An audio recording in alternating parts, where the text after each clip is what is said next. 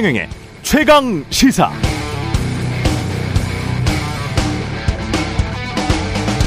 네, 2008년 11월 26일부터 12월 10일까지 청와대 대변인실이 MBC 뉴스 데스크를 집중 타겟 삼아 작성한 보도 문, 분석 문건에 등장하는 단어 문제 보도라는 단어인데요.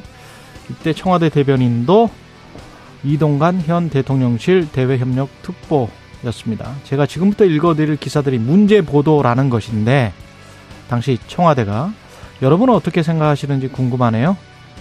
대우나 공사비 지적 보도, 이현재 전 경제부총리 발언 보도, 좋은 일자리가 부족하다는 보도, 다 문제 보도라는 것이고요. 재정 적자 괜찮냐는 보도, 말로만 녹색 성장이라는 보도, 예산안 여야 대치 보도, 다 문제 보도라는 겁니다. 청와대 업무 보고를 이달부터 한다는 것을 보도하지 않은 미보도, 이것도 문제 보도다. 측근 봐주기 논란 보도, 앵커의 클로징 멘트까지 조금이라도 이명박 정부의 비판적이면 문제 보도라고 낙인 찍어놨습니다. 그럼 문제가 없는 보도란 무엇일까요? 청와대 말대로 받아쓴 보도를 뜻하는 것이겠죠. 그럼 언론이란 건 이 사회에 존재할 필요가 없겠습니다. 권력기관이 기사도 일일이 지시하고 그 지시대로 받았으면 깔끔하게 권력자의 눈에 맞춰 정리될 겁니다. 공산당 기관지 중국 관영 방송사들처럼 논조가 100% 일관될 것 같습니다. 네, 안녕하십니까. 6월 13일 화요일 세상에 이익이 되는 방송 최경련의 최강시사 출발합니다. 저는 KBS 최경련 기자고요. 최경련의 최강시사 유튜브로도 실시간 방송합니다. 문자 참여는 짧은 문자 50원, 긴 문자 100원이 드는 샵9730 콩오플 무료고요. KBS 일라디오 채널 정치 경제 사회 문화 등 다양한 명품 콘텐츠가 있습니다. 구독과 좋아요, 댓글 많이 부탁드립니다. 오늘 최강시사 민주당 김한규 원내대변인 그리고 이현주 전 국민의힘 의원과 함께 정치펀치 그리고 뉴스 속 법률을 살펴보는 최강 로스쿨 준비되어 있습니다.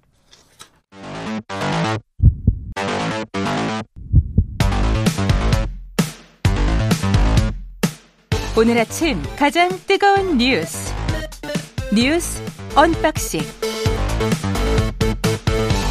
자 뉴스 언박싱 시작하겠습니다. 민동기 기자 김민아 평론가 나와있습니다. 안녕하십니까? 안녕하십니까? 예, 대통령실이 아, 한국 주재 중국 대사죠 싱하이밍 대사를 겨냥해서 양국 국익을 해친다, 해쳤다, 해칠 수 있다. 예. 그러니까 대통령실 핵심 관계자가 어제 음. 기자들에게 한 얘기가 있는데요. 예. 외교관 임무를 규정한 비엔나 협약 41조 있지 않습니까? 예. 이걸 얘기를 하면서 외교관이 주재국 법령을 존중하고 주재국 내정에 개입해선 안 될 의무가 있다고 규정을 하고 있는데 내정 개입이다. 그렇습니다. 싱 대사 발언은 사실상의 내정 간섭 아니냐 이렇게 우회적으로 좀 비판을 했습니다. 음. 그리고 어제 한덕수 국무총리도 대정부 질문에서 어, 싱 대사가 양국 관계를 증진하는 목적이 아니고 이렇게 일방적으로 비난하는 것 같은 언사를 하는 것은 외교관으로서 대단히 부적절한 행동이었다고 생각한다라고 비판을 했는데요. 그러자 중국 당국도 예. 이 대통령실 비판에 즉각 반박을 했습니다. 왕원빈 중국 외교부 대변인이 어제 정례 브리핑에서 각계각층 인사들과 광범위하게 접촉하고 교류하는 것은 싱 대사의 직무다. 그리고 그 목적은 이해를 증진하고 협력을 촉진하며 한중 관계의 발전을 유지하고 추동하는 것이다라고 입장을 내놨습니다. 음. 지금 국민의힘 내부에서는요, 예. 이 싱 대사 발언을 내정 간섭으로 규정을 하면서 외교적인 기피 인물 지정까지 거론을 하고 있는데요. 예. 김기현 국민의힘 대표가 직접적으로 이렇게 얘기를 하면서 주한 대사 자격이 없다라고 얘기를 했고 권성동 의원 같은 경우에는 10만 명 가량의 한국 거주 중국인이 이 투표권을 가지고 있거든요. 예. 이 지방선거, 지방선거 투표권 제한을 또 주장을 하기도 했습니다. 그러니까 이 상황을 잘 관리를 해야 되는데 여러모로 좀 우려되는 바가 있죠. 근데 어법을 잘 보셔야 되는 게 보통 이렇게 뭐 대사를 초치하거나 그리고 또 그 대사를 통해서 전해진 이제 외국 정부 입장을 반박하거나 그러한 경우는 뭐 일상적으로 있는데 이 사람이 문제다. 이렇게 하는 경우는 사실 잘 없습니다. 그렇죠. 특정 국가의 한 대사를 지칭해서 이 사람이 문제다라고 하는 경우는 그렇죠. 잘 없죠. 그렇죠. 예. 그래서 이게 사실 지난번에 이제 말씀드렸듯이 싱하이밍 대사의 이 행위가 제가 볼 때는 우리 입장에서는 받아들이기 어려운 그런 행위였어요. 그리고 무리한 것이고 제가 한국 사람으로 볼 때는 주제넘은 얘기를 한 건데 여기에 대한 대응 방식이라는 게 일단은 이 수위를 보면 이 사람이 문제다라고 지금 우리는 얘기를 하는 거예요. 그러니까 이게 중국 정부가 작정하고 우리하고 싸우자는 얘기라기보다는 이 사람이 문제인 거 아닙니까? 중국에 이렇게 얘기를 하는 거거든요. 그러니까 이 사람이 문제 이 돌발 행동을 하고 돌발적인 어떤 발언을 한 것이라면 이 사람을 바꿔주세요라고 간접적으로 직접적으로는 얘기 안 합니다. 간접적으로 이렇게 얘기를 하고 있는 거예요. 근데 중국 정부는 어제 뭐라고 그랬냐면은 그 문제 없다라고 한 거나 다름이 없습니다. 지금 이제 민 기자님 얘기하셨듯이 싱하이밍의 임무가 이 대사의 임무가 여러 이제 사람들을 각계각층의 사람들을 해당 국가에서 만나는 것이고 얘기를 하는 것인데 그 연장선에서 이재명 대표를 만나서 얘기한 거 아니냐. 그러니까 사실 이건 문제 없다라는 얘기거든요. 그러면 남는 게 뭐냐면 그럼 이제 이거는 싱하이밍 대사의 행위는 돌발 행동도 아니고 이 캐릭터의 문제도 아닌 거잖아요. 그럼 중국 정부의 주장은. 음. 그리고 앞으로 한국 정부랑 중국 정부가 이것은 정책 방향의 문제구나. 라는 점을 두고 싸워야 되는 국면이 이제 되는 거죠. 근데 그 갈등 상황을 관리할 전략이 지금 있는 상황에서 이렇게 가고 있는 거냐에 대해서 여러 가지로 좀 의구심이 있는데 어쨌든 이거를 싸우는 것도 뭐 필요할 때는 하는데 또 관리해야 되는 것도 이 국가의 의무지 않습니까? 그 점을 잘 봐야겠는데 한 가지 우려되는 점은 오늘 동아일보를 보니까 이런 얘기가 있습니다. 정부 쪽에서 나오는 얘기가 전임 정권에서는 중국에 굴종적이었기 때문에 이번 정권에서는 당당한 어떤 그런 태도를 보여야지 되고 그래야 이제 중국도 우리를 대하는 태도가 달라진다 이런 논리라는 거거든요. 근데 전임 정부가 어떻게 했든 간에 그거는 중요한 게 아니라 그 전임 정부가 그 논리라는 게 대통령실의 논리가 그렇다? 오늘 동아일보의 단독 보도는 뭐 그렇습니다. 예. 전임 정부가 어떻게 했든 대통령실의 생각이 그렇다. 그렇다고 뭐 얘기를 하는 사람이 관, 있다. 관계자 예. 멘트로 관계자 거죠. 멘트로. 근데 전임 정부가 어떻게 했든 지금 시점, 지금 이제 외교적 상황에 맞는 전략을 가지고 접근하는 게 중요한 것이지 전임 정부 반대로 하겠다 이런 마인드로는 안 된다 이 점은 지적을 하고 싶습니다. 한 가지만 지적을 하면 지금 우리가 외교를 하고 있는 거는 맞잖아요. 그렇죠. 그 외교를 하고 있는데 혹시 이재명 대표도 아마 신 대사한테 갔을 때 이거를 국내 정치에 이용할 수 있을 것이다라는 마음이 속으로는 분명히 있었을 거예요. 그거는 잘못됐다고 보고요. 그런데 이렇게 김기현 대표가 오만한 언행이, 언행이다. 또는 대통령실이 사실상 그 대사를 지칭해서 거의 뭐 배격하는 식으로 이렇게 하는 것들이 외교적 행인지 아니면 국내 정치용인지 집권 여당과 대통령실이 해야 되는 거는 외교거든요. 그렇죠. 근데 지금 앞으로 제가 걱정되는 거는 이런 거예요. 부산 엑스포 같은 경우에 어 중국의 도움이 분명히 필요합니다. 왜냐하면 중국이랑 어 가장 많이 무역하는 나라가 우리나라까지 포함해서 100개국이 넘어요. 그러면 중국이 기침 한번 하면 투표를 달리할 수도 있거든요. 왜냐하면 가장 무역을 많이 하니까 가장 이해관계가 밀접하니까. 근데 그런 나라가 100개국이 넘는다고요. 그럼 부산 엑스포 할 때 중국한테 미국한테만 손 벌릴 겁니까? 어차피 투표로 하는 건데. 그리고 사우디 네옴시티 같은 경우도 우리의 최대 경쟁자는 중국이거든요. 중국이죠. 여러 가지가 얽혀 있는데 거기에서 서로 간의 이익을 나눠 먹어야 되는 측면이 있습니다. 그리고 그 그럴 그랬을 때 친구끼리 나눠 먹는 거 아니면은 적끼리 적대적으로 너는 절대 안 돼. 라고 하면서 덤핑까지 할 자세가 돼 있는 거 이거는 전혀 다른 거거든요. 그래서 그런 정말 장기적 국익을 생각하셔서 대통령실과 집권 여당 그리고 외교부가 행동을 했으면 좋겠습니다. 대통령실에 어떤 마음이 국내 정치용으로 해서 어떤 반중 정서를 자극하고 혹시 그런 마음이 있는 것 같다는 그런 거를 감지하고 우리도 다 함께 집권 여당도 그렇게 할 거야. 그게 과연 국익에 도움되는 그런 반응인지 그거는 뭐 좀 아닌 것 같아요. 이제 예. 한마디만 제가 또 덧붙이면, 예.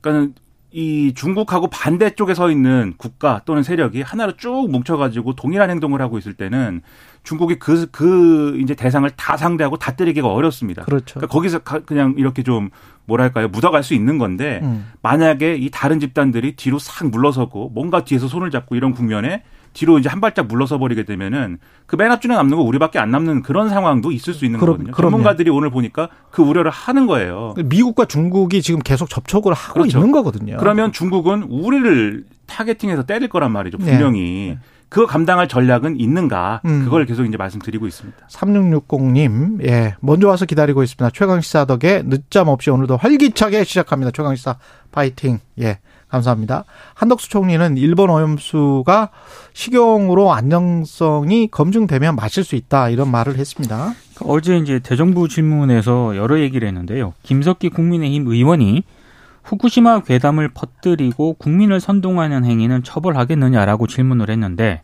여기에 대해서 한덕수 총리가 도가 지나치면 사법 당국이 적절한 조치를 취할 것이다 이렇게 얘기를 했고요. 어, 그리고 후쿠시마 오염수의 안전이 검증되면 마시겠냐는 또 김성준 민주당 의원 질문에 자신은 기준에 맞다면 마실 수 있다라고 답을 했고 여기에 대해서 또 김 의원이 우리가 그럼 한번 공수를 해올까요라고 물으니까 한 총리가 그렇게 하시죠라고 또 답을 하기도 했습니다. 윤재갑 의원은 미국 유럽연합도 중국의 위험의 피로 가는데 방금 말씀하신 것처럼 진행자께서 우리만 중국과 대결 정책을 쓴다라고 비판을 했고요.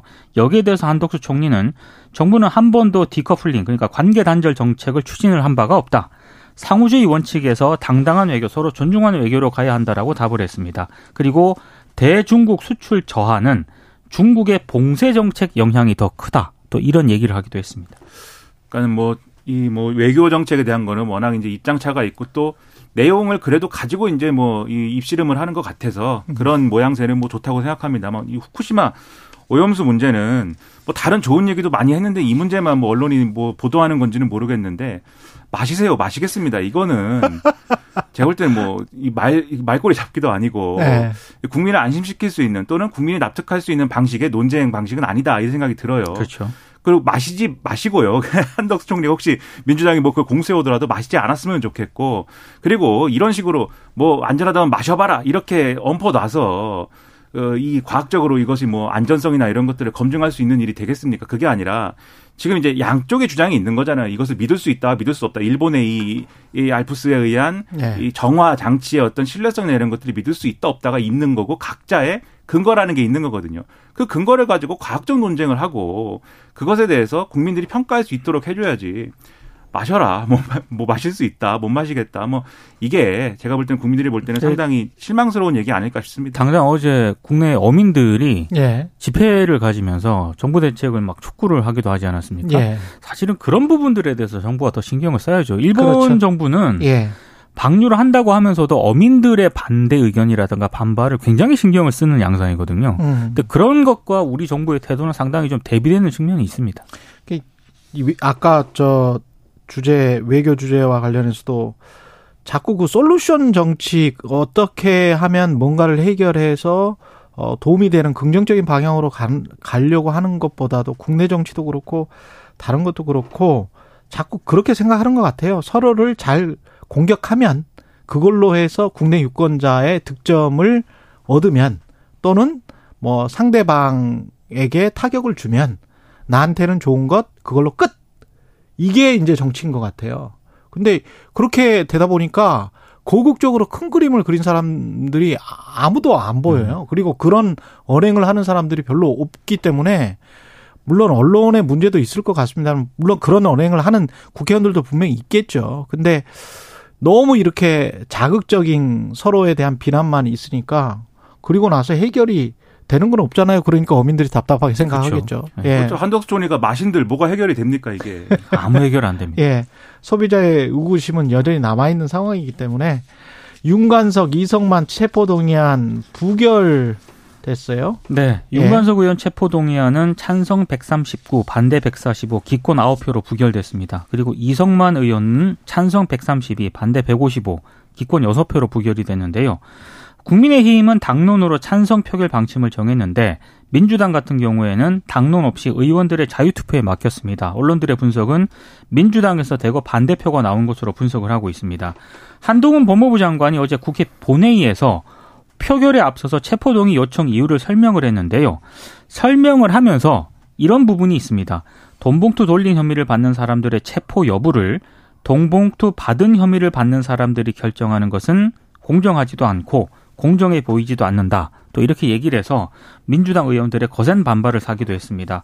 아, 지금 국민의힘과 정의당은 예. 민주당이 제 식구 감사기를 하고 있다라고 강하게 비판을 했고요. 반면에 이소영 민주당 원내대변인은 검찰의 수사가 과도하고 무리한 영장 청구였다는 의견이 당내에서 많았던 것 같다. 이런 입장을 밝혔습니다. 검찰은 유감이라는 입장을 밝혔는데요. 관련 수사를 엄정하게 진행해서 사안의 전부를 명확히 규명해 나가겠다라고 밝혔습니다. 그러니까 두 가지 얘기를 안 할 수 없는 건데 첫째로 한동훈 장관의 최근에 이제 체포동의안 이 이를 통과시켜 주십시오라고 하는 제안 설명이 이 좀 드라이해야 되는데 계속 선동조입니다. 이게 예를 들면은 최소한 이 뭐 이런 내용입니다라고 설명하는 것도 그 내용 중에 뭐 피의 사실 공표가 있는 거 아니냐 이런 논란에 휩싸이기 쉬운데 그걸 넘어서서 이 자리에는 그러니까 여기서 이렇게 얘기한 거예요. 논리 필연적으로 이 혐의 내용이 민주당 의원 뭐 20명에게 돈 봉투를 돌렸다는 내용이니 이 자리에 민주당 그 민주당 의원들이 있을 텐데 그 의원들이 지금 이 체포 동의안 표결에 참여하는 것이 부당하다라는 취지의 얘기를 하는 거잖아요. 근데 그렇죠. 이 발언은 이 발언은 뭐 절차에 대한 것으로 보이긴 하지만 민주당이 아마도 그런 이유로 이것을 부결시킬 것이다. 라는 정치적인 어떤 프레임을 깔고 하는 얘기거든요. 또는 뭐 다 그런 집단이 많이 있는 당에서 뭐 어떤 일을 하겠느냐는 약간 좀 모욕적인 언사가 어제 또 일부 예, 의원들 포연돼 있죠. 의원들 예. 얘기를 하면서 뭐 윤땡땡 뭐 예. 뭐 이렇게 얘기도 했거든요. 예. 직접적으로. 그러니까 이, 이 장관이 체포동의안 표결 결과가 나와서 거기에 대해 코멘트를 하는 것도 아니고 그것조차도 논란이 있을 만한 일인데 표결 표결을 해야 되는 상황에 표결 직전에 민주당은 마치 민주당은 아마도 이 20명은 어, 돈을 받았을 것이기 때문에 이 사람들이 주도해가지고 이건 부결될 겁니다. 이렇게 얘기하는 거나 진배 없는 그런 얘기를 해서 뭐하러 논란을 만드는가 이런 의문이 들고요. 그 다음에 그런 의문이 드는 와중에 더 이해가 안 되는 것은 민주당이 결국 이것을 한동훈 장관의 주장대로 부결을 시켰다라는 겁니다. 그러면 한동훈 장관 얘기가 맞는 것처럼 돼버리지 않습니까? 제가 볼 때 만약에 민주당이 이거를 그 이전까지 나왔던 언론 보도 내용대로 가결을 시켰다.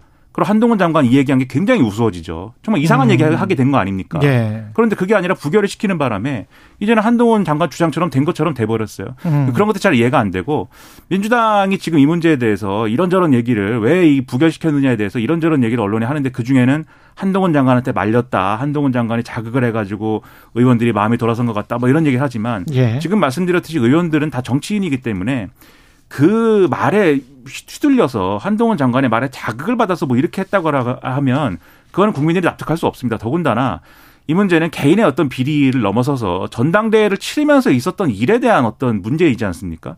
민주당이 이 의원들에 대한 어떤 구속 여부를 법원에서 판단하게 합시다. 라고 하는 것조차 동의를 하지 못한다면 적어도 자기들 스스로 이 문제를 해결할 수 있다라고 하는 음. 그러한 맥락, 정치적 맥락들을 이전에 만들어 놓고 국민들을 설득할 수 있었어야 되는 거 아니에요. 근데 자기 스스로는 또 이 문제를 못 풀겠다는 거 아닙니까? 예. 그러니까 이재명 대표가 검찰의 신속한 수사나 이런 것들을 주문한 거잖아요. 대국민 사과하면서. 예. 근데 체포동의안은 왜 부결시켰다. 이렇게 부결시키는 것인지에 대해서는 국민들이 잘 이해할 수 없는 일일 것이다라고 생각을 합니다. 그렇네요. 예. 검찰 돈봉투 의혹 경선 컨설팅 업체 이게 어디인지 모르겠습니다만 압수수색을 했어요. 그러니까 지금 검찰이 송영길 전 대표의 외곽 조직이라고 지금 평가받고 있는 예. 이른바 먹사연 있지 않습니까? 예. 먹사연의 건, 경선 컨설팅 비용 대납 정황을 확인을 지금 하고요. 예. 관계자 주거지 등을 압수수색을 했습니다.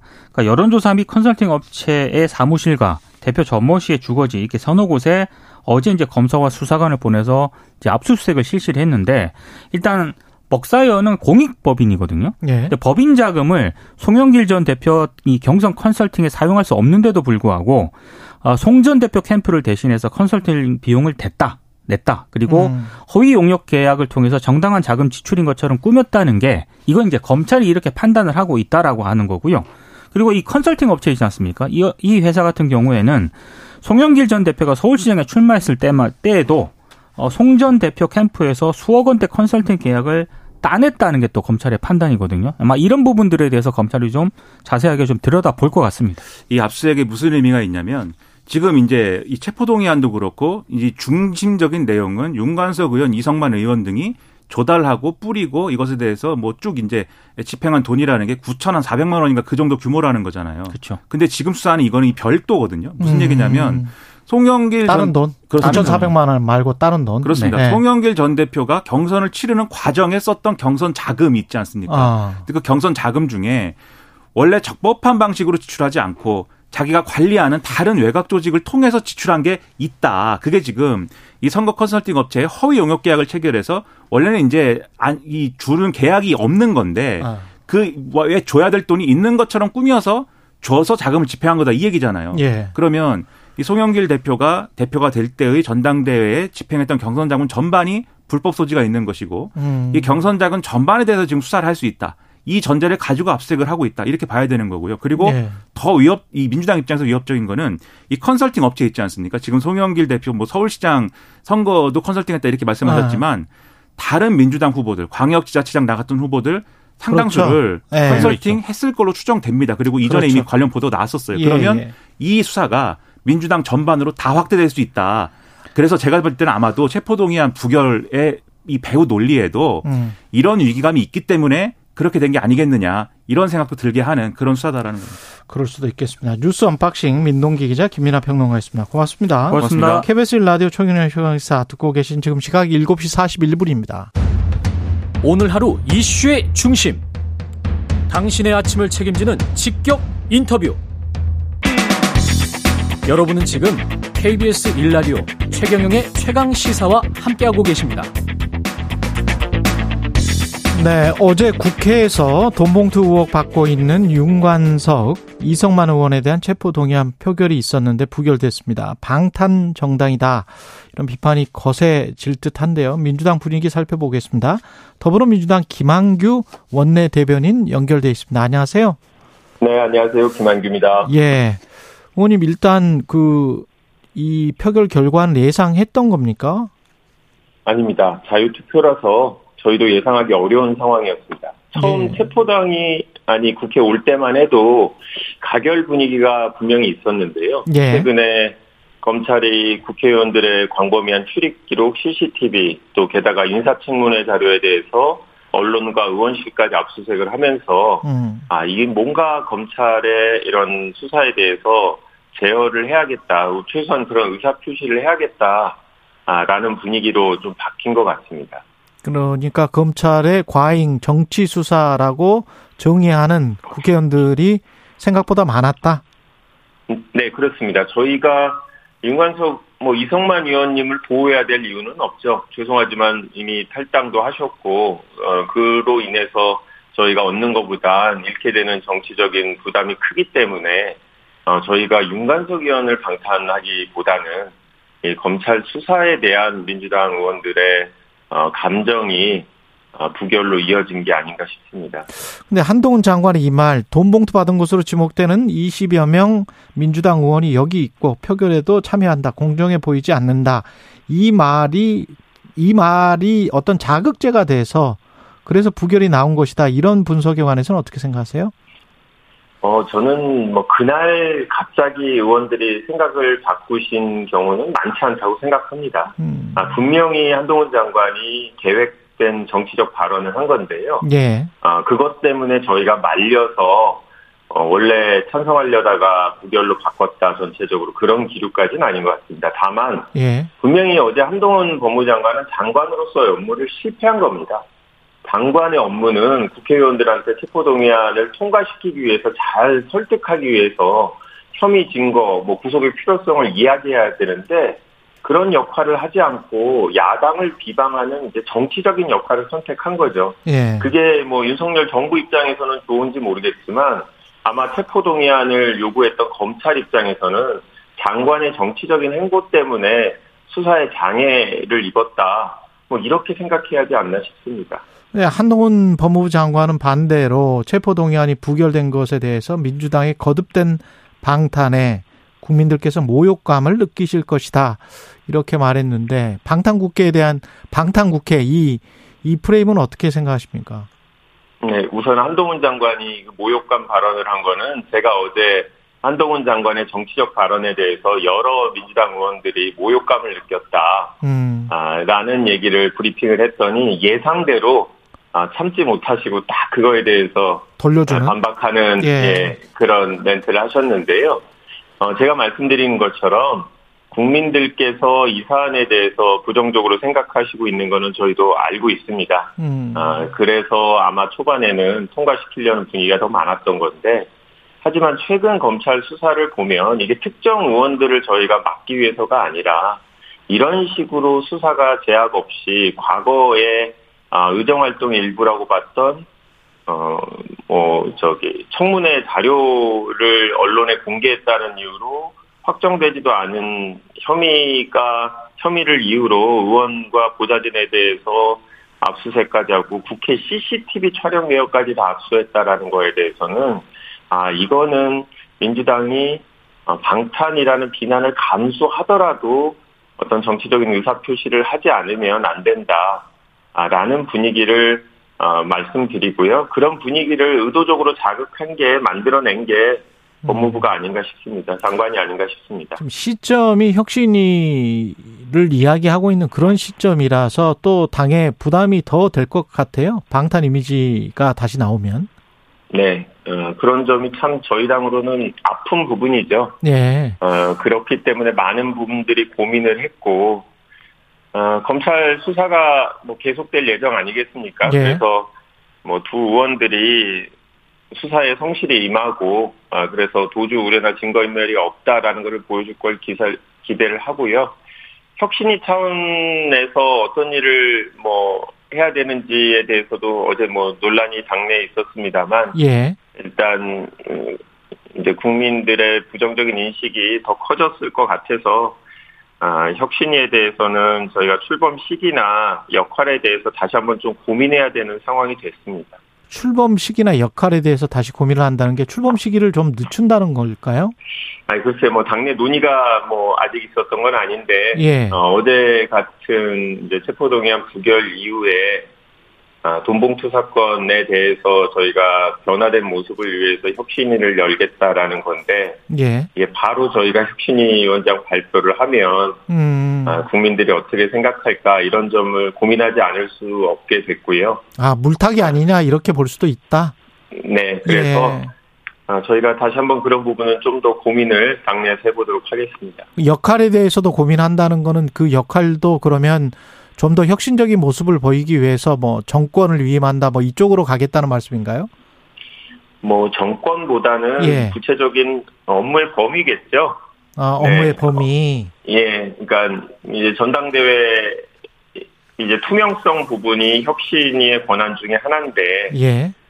어, 뭐, 웬만한 방식의 변화를 가지고는 국민들께서 어제 체포동의안이라든지 최근에 일련의 사태에 대해서 갖고 있는 부정적인 인식이 바뀔 수 있을까?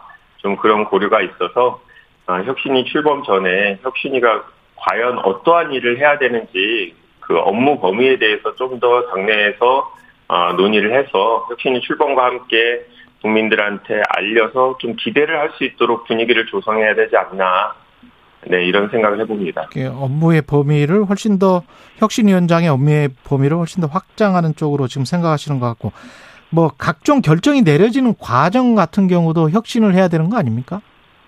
어, 구체적으로 어떤 말씀을 하시는 건가요? 뭐 네. 여러 가지 뭐 제도적인 부분들 관련해서 공천도 있을 수가 있겠고요. 여러 가지가 있을 수 있을 것 같은데요. 네. 예. 아니 뭐 그, 그런 부분까지 포함해서 어, 말씀드린 것처럼 지난 저희 쇄신의총에서 어, 결의안을 만들었는데 그 결의안에 혁신 기구가 해야 될 업무가 간략하게 기재가 되어 있습니다. 아. 아, 그 내용에는 이 당내 민주화, 그 다음에 전당대회 투명성까지 포함되어 있기 때문에 예. 지금 말씀하신 부분까지도 아, 다 업무 범위로 들어간다라고 생각하고요. 예. 최근 어제 저희 민주당 의총도 2시간이 넘게 진행이 됐는데 아, 요즘에는 이런 문제가 생겼을 때 의원들이 다양한 목소리를 내고 그게 회의 막바지에 대해서는 어느 정도 수렴한다라는 거를 의원들이 경험을 했습니다. 음. 어제 의총도 어, 당초 예상과는 달리 어, 상당히 많은 부분에 대해서 공감대가 있었다고 생각했는데요. 예. 최소한 어, 의원들 내부 당내 의사결정 과정은 아, 조금씩 좀 변화하고 있지 않나 아, 그렇게 저희가 판단하고 있습니다. 어제 의총에서는 정청래 최고위원이 행안위 원장을 포기하기로 했고 그렇게 되면서 이제 누가 맡을 건지 그것도 관심이 집중되고 있는데 어떻게 되는 겁니까 그러면은? 네, 어, 지금 저희가 현직 지도부하고 그다음에 정무직 장관 출신들 아, 기존에 뭐 상임위원장을 했던 분들을 제외하기로 어제 공감대가 만들어졌기 때문에요. 예. 그러면 저희가 3선 이상이 거의 대부분 상임위장을 맡으셨습니다. 사실 뭐 전부 다 맡으셨는데 그렇게 되면 어, 재선 의원들이 대상이 됩니다. 어. 재선 의원들의 뭐 나이, 예. 그 다음에 뭐 지역, 어, 기존에 해당 상임위를 맡았는지 전문성 등을 고려해서 현재 후보를 정하고 있어서요. 내일 지금 본회의에서 상임위원장이 선출될 수 있도록 준비를 하고 있습니다. 음. 따라서 그 전에 저희가 발표를 할 예정입니다.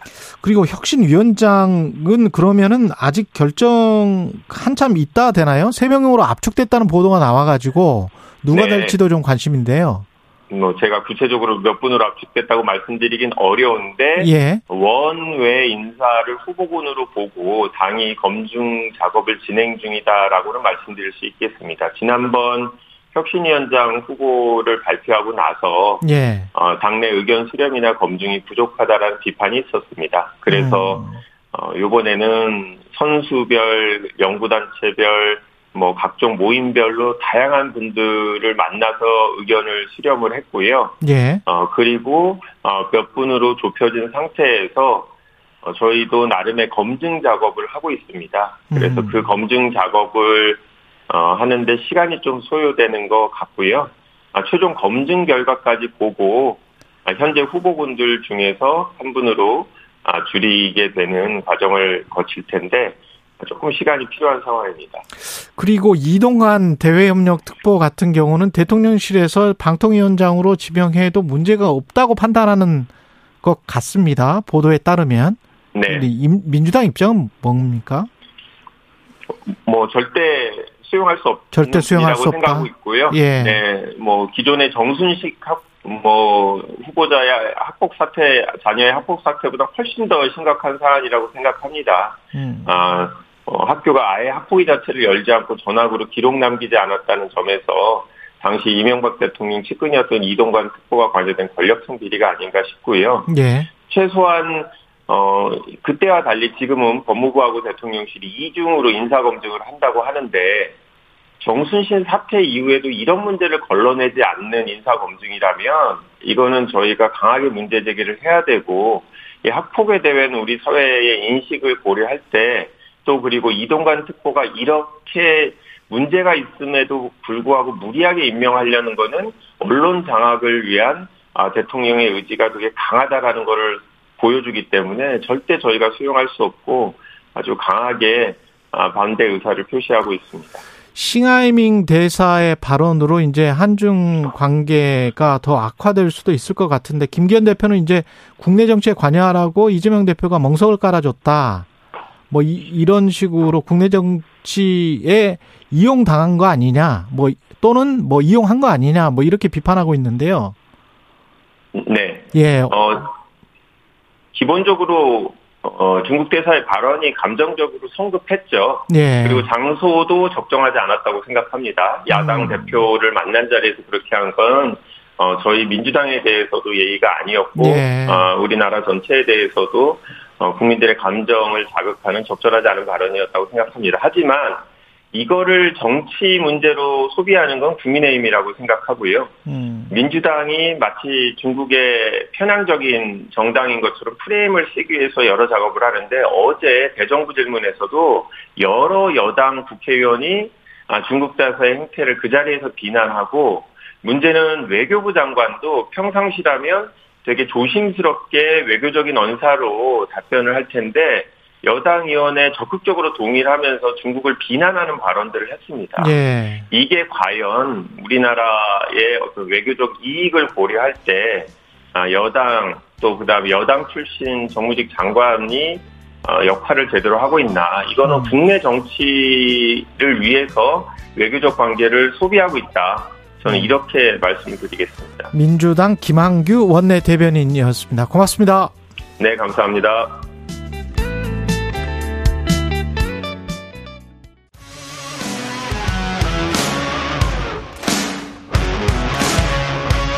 오늘 하루 이슈의 중심 최경영의 최강 시사.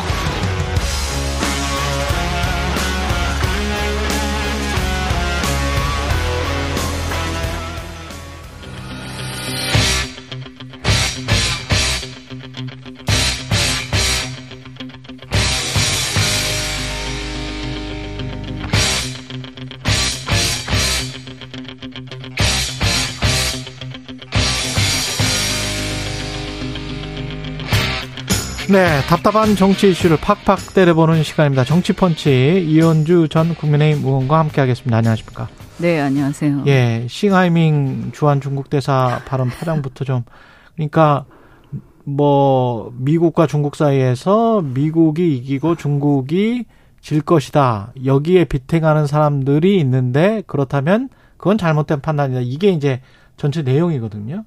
네. 예, 그게 이제 우리 정부나 한국 우리나라 사람들 입장에서 봤을 때는 우리를 겨냥한 거 아니야? 뭐 이렇게 들릴 수밖에 없는 그런 뉘앙스가 분명히 있긴 합니다. 예. 네. 아니 근데 이 말이 예. 참 대사님 말씀 치고도 굉장히 예. 굉장히 적나라하세요. 그 그렇죠. 어 저도 예. 뭐 이렇게 국회의원 할 때 뭐 주요국 대사들하고 대화도 많이 해보고 했는데 예. 이렇게 얘기 잘 안 하시거든요. 어, 배팅 뭐 이렇게 예. 표현하신 건 맞는지 모르겠어요. 아니 제가 나, 오늘 중국 음. 황구시보 영, 영문판이긴 합니다만은 봤어요. 음. 그러니까 주어가 some are betting 이렇게 돼 있어요. 아 some are betting. 예, 그러니까 한국 누구, 내부의 일부에서 누, 꼭 한국 내부도 어, 아니고 어. 누군가 그러니까 다른 나라들 다 포함해서 그래서 중국의 황구시보는 그게 꼭 한국을 말한 거는 아니다. 음. 그래서 우리가 외교적으로 말한 것이다. 이렇게 지금 주장을 하고 있는데 뭐, 우리는 그렇게 들리는 그래, 거죠. 그, 그리고 사실은. 그것도 그렇지만 저는 네. 아, 중국의 지금 이, 이 지금 현재 미중 관계 내지는 세계 질서를 보는 중국의 관점이 이런 건가? 음. 이런 생각이 드는 거예요. 그러면서 굉장히 어 뭐라고 죄송한 얘기지만 상당히 어 성숙하지 못한 느낌? 어 그래도 중국이 큰 나라라고 스스로 얘기하는데 음. 어쨌든 대외 관계 아닙니까? 우리나라도 그렇죠. 대외 관계죠. 네. 그렇잖아요. 말을 조심해야지. 네. 그런데 이렇게 얘기한다는 것은 아, 이게 지금 중국이 현재 중국은요.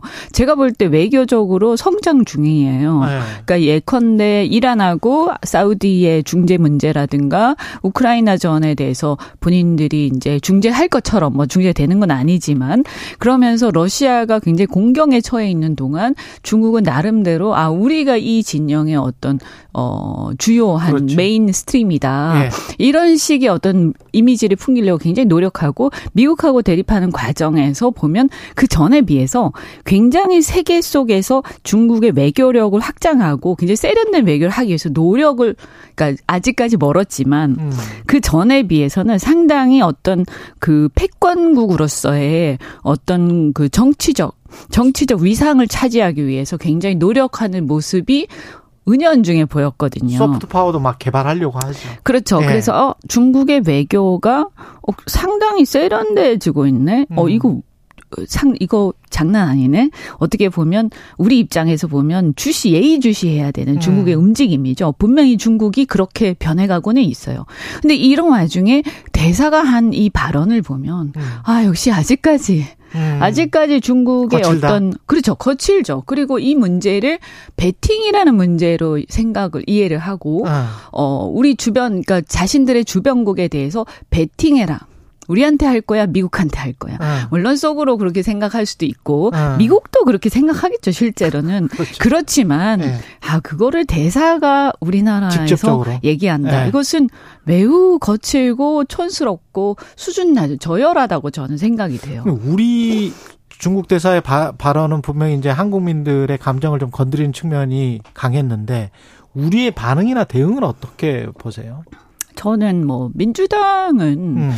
어그 순간에 그래도 한마디는 뭐 이렇게 그렇다고 너무 이렇게 또 분위기 싸해지는 얘기까지는 아니더라도 외교는 그렇게 하는 건 아니잖아요. 음. 그러나 이렇게 완곡하게 어떤 문제, 그러니까 예를 들어서 중국이 동아시아를 비롯해서 세계의 평화와 예. 어떤 그 세계의 번영을 함께 추구해 나간다면 음. 그런 식의 어떤 배팅 이런 것보다는 어떤 공존과 번영을 함께 얘기하는 게 좋지 않겠냐든가 이런 얘기를 좀 예. 했었어야 된다고 저는 예. 생각해요. 근데 예. 여기서 보면 이제 이재명 대표도 그렇고 어떻게 보면 단체장으로서 상당히 많은 업적을 남기기도 했지만 음. 아직까지 어 정치 면에서는 아 그렇게 고, 이렇게 뭐라고 해, 선수는 아니구나. 그러니까 예전에 그렇죠. YS 또는 DJ, 특히 DJ가 굉장히 이런 면에서 선수였죠. 아, 그거야, 뭐. 네, 예. 그래서, 아, 이런 부분에서는 아직도 갈 길이 멀다. 그분도, 예. 어, 조금은 더 이렇게, 어, 그, 이, 이 부분에 대해서 돌아보셔야 된다는 생각이 좀 들고, 그 다음에. 대통령실이 대사를 겨냥해서 이제 비판을 하고, 관련해서 이제 집권 여당 같은 경우도 거의 어제 뭐 국회에서 성토대가 된 것 같은데 네. 그런 분위기가 사실은 그러니까 저는 그것도 문제가 있다. 예. 사실은 이제 중국 대사의 발언 문제인데 여기서 예. 드러나는 중국의 관점이라는 것이 우리 생각 굉장히 못마땅하죠. 음. 그런데 이걸 가지고 지나치게 정치 국내 정치 이슈로 지금 몰고 가는 느낌이 있어요. 그러니까 예. 대통령실에서 한마디 정도 하고 네. 초치했으면 저는 끝내야 된다라고 음. 생각이 돼요. 그리고 어, 구, 저, 어 집권 여당도 국민의힘도 어, 논평을 함, 하나 할 수 있죠. 아까 제가 말씀드린 것처럼 예. 국제 정치의 위상에 맞게 우리도 그 위상에 맞게 해야 돼. 근데 우리도 지금 굉장히 거칠게 나가고 있거든요. 언어의 절제를 우리도 못 하고 아, 있다. 이거는 우리도 그러면 똑같은 거. 아까 제가 예. 중국의 외교에 대해서 아, 아직 수준이 음. 어, 노력은 하고 있으나 이런 걸 보면 중국도 아직 멀었구나 하는 생각이 들지만 예. 우리도 마찬가지예요. 다른 나라들이 우리를 쳐다보고 있는 거예요. 어, 저 나라가 왜 저렇게 예. 거칠지? 지금 이게 국내 정치가 아닙니다. 음. 국제 정치거든요. 그렇죠. 중국도 보고 있는 거. 이게 다 보도될 거 중국 내에서. 아, 니 당장 우리를 적대국으로 만들면 그걸 감당할 수 있겠느냐라고 황구시보가 아까 음. 말씀드린 황구시보 그렇게 이야기를 했거든요. 그러니까요. 그러면 이걸 중국 국민들도 보고 있는 음. 거예요. 근데 우리 국민들이 중국에 대해서 여러 가지 감정을 가질 수는 있지만 예. 여당이 어, 그냥 논평으로 점잖게 한마디 하는 게 아니라 네. 막 거칠게 무슨 성토대 하듯이 하면 이 일을 어쩌자는 거냐.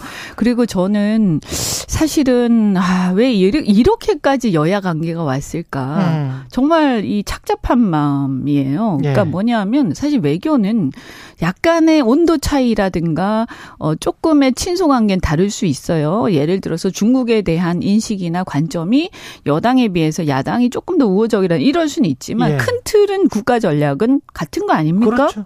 어, 예, 공식적인 거죠. 예. 공식적인 한미 동맹 그리고 미국에 대해서는 동맹국 관계고. 그렇죠. 어, 일본이나 중국에 대해서는 주변 나라로서 설린 우호 관계잖아요. 네. 그러면서 그럼에도 불구하고 전략적으로 중국의 어떤 부상과 이게 전체주의적 성향 때문에 우리가 중국을 견제하면서 가끔 한마디씩 하는 정도. 음. 이렇게 우리가 생각하. 근데 경제는 가능하면 우리 입장에서 미국이 뭐라고 하든 네. 우리 국민들의 이익과 어떤 민생을 위해서 경제를 위해서 우리가 그렇죠. 중국하고는 돈 벌 거는 충분히 벌 수 있어야 된다. 그럼 우리가 그 기회를 놓치 놓치지는 말아야 된다. 이런 걸 속으로 다 생각하잖아요. 그렇죠. 그렇죠? 네. 그러면 이런 것들에 대해서 네. 이게 굉장히 아주 그 살얼음판을 걷는 외교잖아요. 그러면 네. 사실은 야당하고 여당하고 그 대통령실하고 어, 약간 저는 역할 분담이 충분히 가능한 지점 아니냐. 이럴 때 역할 분담이 필요한 거거든요. 음. 과거에 이제, 어, 동구권, 그러니까 냉전 시대에 예. 동구권에 대한 입장을 가지고 독일이 사회당과 그 다음에 기민당이 서로 역할 분담을 했었어요. 그래서 내부에서는 같이 조율해 가면서 아. 역할 분담을 했었죠. 예. 그래서 사회당은 동구권하고 좀 더 가까우니까 음. 그래서 사회당이 그런 어떤 뭐랄까요 좀 어 이렇게 그 인도주의적인 또 그리고 우호적인 이런 걸 좀 더 적극적으로 펴는 반면에 이제 기민당 같은 경우는 그 당시 냉전 시대였으니까 그렇죠. 어 다소 이제 어 그래도 채찍을 좀쓴 아. 경향이 있지만 실질적으로는 당근과 채찍을 밖에서 봤을 때 독일이라는 국가가 당근과 채찍을 병행하면서 이것을 둘이서 전략적으로 매우 잘 해왔. 있고 아. 그것이 뭐 국제 사회가 냉전 해빙기를 맞으면서 이것이 통일까지 연결된 그렇죠. 거 아닙니까? 예. 왜 우리나라는 그렇게 못 하느냐는 거예요. 그 국민들이 바라는 거 아니겠어요? 그렇죠. 그래서 물론 아까 말씀드린 것처럼 민주당이 음. 조금 어설펐던 게 음. 분명히 있어요. 예. 근데 그것 또 그건 뭐 비판할 수 있다고 저는 생각해요. 예. 하지만 그 정도에서 끝이라는 거지. 왜 이걸 가지고 양당이 그렇게 미친 듯이 싸우고 죽일 듯이 싸우고 그 다음에 본질이 어디로 갔느냐. 반중 정서를 이용하거나 또는 반일 정서를 이용하거나 같은 선사 아니에요? 맞습니다. 그래서 저는 네. 어, 지난 정권 때도 사실 네. 반일 정서를 과도하게 이용한 측면이 음. 있죠. 저는 일본에서 굉장히 비판적이고 민주당의 지적이 상당 부분 공감하지만 네. 그렇게 예를 들어서 일반 뭐 밑바닥에서 어, 저작거리에서 국민들이 반일 정서를 거칠게 표현하는 거 하고 음. 어, 아주 국정을 책임지는 사람들이 죽창 어쩌고 저쩌고 하는 건 또 다른 문제 아니에요. 네. 그래서 그거하고 똑같아요. 이렇게 이, 이 꼴은 뭐냐 하면 어, 구한말이라든가 마치 그 명청 교체기에 이 조정에서 당파 싸움하던 그 꼴하고 똑같은 모습을 보이고 있는 거예요. 우리가 음. 역사를 통해서 그런 것들을 계속 누누이 어 이 반성해야 된다고 얘기를 하면서 지금 이 시대에 하고 있는 걸 보면 전혀 다르지 않다. 그러면 그 이후에 반드시 위기가 왔고 저는 이 미중의 경제 어 경제 전쟁이 주로 돼 있긴 하고 이것이 뭐 그렇게 전쟁으로까지 비어 이것이 비하될 것이다. 이렇게 생각하진 않지만 그럼에도 불구하고 굉장히 위기 아닙니까? 우리 입장에서 그렇죠. 보면. 네. 그런데 이 상황에서 지금 우리가 이러고 있다? 국민들은요. 정말 답답할 거예요. 네. 그래서 우선은 권력을 가진 게 여당이고 권력을 음. 가진 게 윤석열 정권이니까 정부니까 우선 힘이 있는 쪽에서 이 문제를 풀어 나가야 돼요. 민주당에 대해서 불만이 있겠지만 그럼에도 불구하고 힘 있는 쪽에서 먼저 움직여야 이 구도가 형성되는 거예요. 음. 그래서 이 부분에서 전략적으로 우리가 민주당하고 야당 왜냐하면 제일 야당 아닙니까? 네. 그 국정을 하려면 지금 이 다수 야당인데 어떻게 민주당을 무시하고 가나요? 어. 그러면서 이 문제에 대해서 민주당의 역할 저는 중국에 대해서 특사나 이런 것도 민주당에다 부탁할 수 있다고 생각하고요. 음. 어뭐 그렇지 않습니까? 예. 그래서 이런 부분들에 대해서 지금 우리가 중국어 풀어야 될 게 있잖아요. 정치화되고 있거든요, 그렇죠. 경제가. 네. 이 부분에 대해서 어떤 최소한의 공감대를 가지고 국민을 위해서 뭔가 좀 협의하면서 역할 분담을 하는 모습을 보이는 것이 저는 궁극적으로 표를 얻는 길이지 음. 여기서 막 이렇게 반중 정서, 반일 정서를 과도하게 부추기면서 그러면서 여기서 국내적인 어떤 내가 표를 좀 얻겠다. 그, 그렇죠. 예. 근데 그 표는요 이미 자기 표예요. 그 표는 그치, 그치. 이미 자기 표고 지금 중요한 아. 것은 어, 이렇게 좀 그래도 네. 중립적인, 중도적인 국민들한테 어디가 더 미래지향적으로 보이고 네. 어느 당이 국민들이 볼 때, 아, 우리의 미래를 맡겨도 되겠다. 이렇게 생각할 건지. 속보이는 행태는 좀 안 했으면 그러니까 너, 아, 이 정도는 이제 다 알아요, 국민들이. 예, 그죠? 예. 예. 그거 뭐 너무 음. 그 열성지자, 강성지자들한테 둘러싸여서 예. 착각하시면 안 돼요. 예. 후쿠시마 오염수 관련해서는 이제 국회에서 한덕수 총리가 안전이 검증되면 마실 수 있다. 어, 이게 뭐 어민들 마음을 달래줄까요? 안심시켜 줄 수 있을까요? 저는 예. 이 마시고 마실 수 있다 없다 이 논쟁 그만했으면 좋겠어. 예. 아니 뭘 마시 마신다 한들 예. 마시면 괜찮나요? 그거 그 사람 문제지. 예. 아니 그리고 그거 국민들 관심 없어요. 한덕수 총리가 마실 수 있는지 없는지에 대해서 관심 없고 예. 어쨌든 방사능이 있잖아요. 음. 아무리 처리한다고도 있을 것이고 그것은 방사능이라는 것은 어, 그 방출할 때, 방, 방류할 때, 투기할 때 그 자체는 괜찮을지 몰라도 이것이 내 몸에 축적되면 나는 네. 문제가 될 수 있는 거잖아요. 네. 나중에 시간이 지나면. 그래서 안 할 수 있으면 이런 경우는 뭐냐면 되게 단순하죠. 피할 수 있으면 최선을 다해서 피해야 되는 거예요. 그게 보통 소비자 행태죠. 그렇죠. 예. 그게 합리적 소비자 예, 아닙니까? 예, 예. 그러면 국가도 마찬가지죠. 막을 수 있으면 최선을 다해서 막는 것이 주권을 위임받은 국가의 의무예요. 근데 음. 지금 문제는 저는 뭐 민주당이 이것을 비판하는 과정에서 뭐 먹을 마실 수 있냐 없냐 이런 얘기도 좀 그만했으면 좋겠고 이렇게 음. 설명하지 말고 야당도 어 조금 더 과학적인 얘기 그리고 국민들의 민심에 대한 얘기, 음. 정부의 책무에 대한 얘기 이런 얘기를 해야 아까 말씀드린 것처럼 대안으로 보이지 않겠습니까? 그렇죠. 네. 그런데 마실 수 있냐 없냐 이런 얘기를 하는 것은 굉장히 조금 아저 이것은 그 국정 지리에서는 어울리지 않는 것이다. 그런데 어쨌든 그걸 떠나서 지금 책임은 정부 윤석열 정부가 지고 있는 거기 때문에 살아 있는 네. 권력에 대해서 우리가 보자면 윤석열 정부가 이 문제에 대해서 어, 위임받은 권력으로서 국민들의 의사를 충분히 반영하고 있냐? 전혀 아니죠. 음. 그리고 이거에 대해서 괴담이라고 하는 것도 상당히 신뢰예요 국민들한테. 음.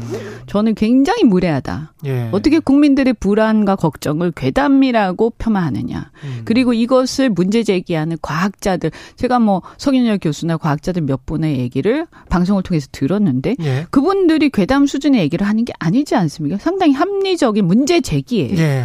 그것을 들어야지. 듣고 거기에 100% 동의하지 않더라도 듣고 그 문제 제기를 갖다 수용해야 되는 거 아닙니까? 그런데 뭐 하는 겁니까? 이게 괴담이라고 얘기하고 굉장히 수준이 낮아요. 음.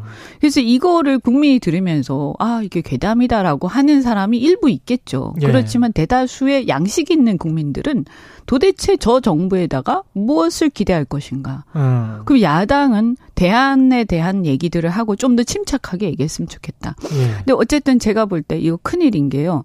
어, 시운전했잖아요. 그랬죠. 예. 결국에는 IAEA 어, 방류할 것 같습니다. IAEA의 어떤 검증도 안 했는데 예. 뭐 시운전부터 한다는 얘기는 음. 그 검증 자체가 형식적이다라는 것을 반증하는 거죠. 그러네요. 네. 예. 그러니까 어차피 형식적일 거라고 다 기, 생각은 했지만 왜냐하면 그건 원자력 진흥기구지 음. 보건기구는 아니거든요. 사실 이 지점에서 국민들이 아셔야 될 것은 이 문제를 원자력 진흥 관점에서 본다면 어 본, 볼 것인지 아니면 국민의 건강권이나 보건권 입장에서 볼 것인지에 따라서 관점은 다를 수밖에 없는 거예요. 왜냐하면 위험 정도가 아예 없는 건 아니고 있는 거거든요. 음. 근데 이 정도에 대한 평가 문제잖아요. 예. 그렇죠? 근데 그건 주관적일 수 있는 거고 또 아직 이런 방사능의 축적의 결과의 인과관계는 사실은 다 검증된 게 아니에요. 음, 그렇죠. 어, 체르노빌 같은 경우에도 어, 거기 같은 경우에는 사실 나, 나, 콘크리트로 갖다 부어버린 거잖아요. 예. 그러니까 거기는 이런 문제가 없는 거죠. 그리고 저 저는 국민들이 화가 나는 그 이유 중에 배경 중에 하나는 이것이 불가항력에 의해서 일본이 어떤 사고를 당해서 이 음. 방사능이 흘러나온다. 그래서 국민들이 일본을 비난하는 게 아니에요. 예. 그때는 다 도와줬잖아요. 그랬죠. 응원하고 그랬죠. 잘 추습하길 바라고. 어. 그런데 지금은 뭐냐? 어, 그냥 보강할 수도 있는 것을. 비용 문제 때문에. 네, 뭐, 예. 이유가 뭔지 예. 모르지만 이것을 고의적으로 이 위해성을 알면서 그 정도는 논쟁거리가 어. 있어도 알면서 고의적으로 방 류한다는 데 대해서 매우 공격적인 것을 느끼는 거예요. 그렇죠. 공격성을 예. 느껴요. 저래도 되나? 어, 예. 아니, 우리한테, 음. 그러니까 뭐 우리나라뿐만이 아니고 이 많은 시민들 그리고 이 바다 그리고 이 환경에 대해서 저렇게 공격적으로 행동하는 거에 예. 대해서 예. 굉장히 상처받는 거죠. 뭐야 그렇죠. 저것은. 예. 응? 그 고의적인 거 아닙니까? 어. 그래서 그리고 저렇게 계속 우리가 놔뒀을 때 앞으로 이런 사고들이 날 때마다 우리는 방류하는 것을 봐야 되나? 어. 그죠? 그리고 이런 것들이 왜 이런 거에 대해서 미국이나 IAEA가 물론 원자력 진흥 기구라고는 하지만 예. 어, 그래도 국제사회의 어떤 패권 질서를 아직 갖고 있고 세계 리더인데 어째서 미국이 저런 태도를 보이는가에 대해서 역시 미국은 굉장히 냉정한 나라구나라는 생각을 다시 한번 하면서 그렇죠. 또 상처를 받는 거예요. 그렇죠. 예. 그래서 여기서 그 저는 이것이 일련의 어떤 과정들, 음. 일본에 대해서 미국이 보여준 태도, 그리고 우리나라 대통령이 일본에 대해서 그동안 보여준 태도가 여기까지 쌓이면서 음. 엄청난 지금 저는 스트레스를 받고 계시다 국민들이. 예. 이게 어떻게 할 수가 없는 상황인데 음. 우리를 대표한다는 대통령과 국회마저도 오히려 우리를 나무라니 음. 마치 길 잃은 고아가 된 것 같은 음. 그런 느낌을 받는 거예요 국민들이. 민주당 그 체포동의안 표결 마지막으로 이거는 어떻게 보십니까? 부결을 예상을 못했다고 본인들도 이야기를 하고는 있습니다만 어, 왜 부결을 시켰을까요?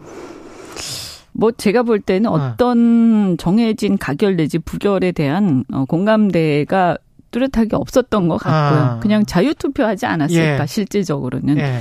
그런 생각이 들고 그래서 여러 가지 복잡한 것들이 있었을 것이다. 네. 근데 우리가 정치 쇄신이나 이런 걸 위해서는 당연히 이것은 어 뭐 가결도 네. 가결이 저는 체포 동의안이라는 제도 자체가 굉장히 거추장스러운 제도가 됐다고 봐요. 음. 국회 입장에서도. 예. 이건 뭐 사실 그거 부결한다고 해서 다 이게 이 죄가 면해지는 것도 그렇죠. 아니지 않습니까? 국민들 보기에 그러니까 아무 의미도 없는데 이것이 음. 지금은 오히려 정쟁화되는 도구가 되고 있거든요. 음. 이 체포 동의하는 예. 제도가 누가 대상이냐에 따라서 서로 막 얘기가 달라지고 그렇죠. 아주 꼴불견이죠 이런 예. 상황들이. 그런데 이제 이거에 대해서 이런 게 있었던 것 같아요. 그 그동안 민주당 입장에서는 아마 이렇게 국민들이 봐도 그런 느낌 좀 가질 텐데, 어? 민주당만 계속 음. 너무 괴롭히는 것 같다. 검찰이? 음, 그러니까 아. 이게 수사는 해야 되는데, 네. 이 언론 플레이에 나오는 건 다 민주당이잖아요. 네.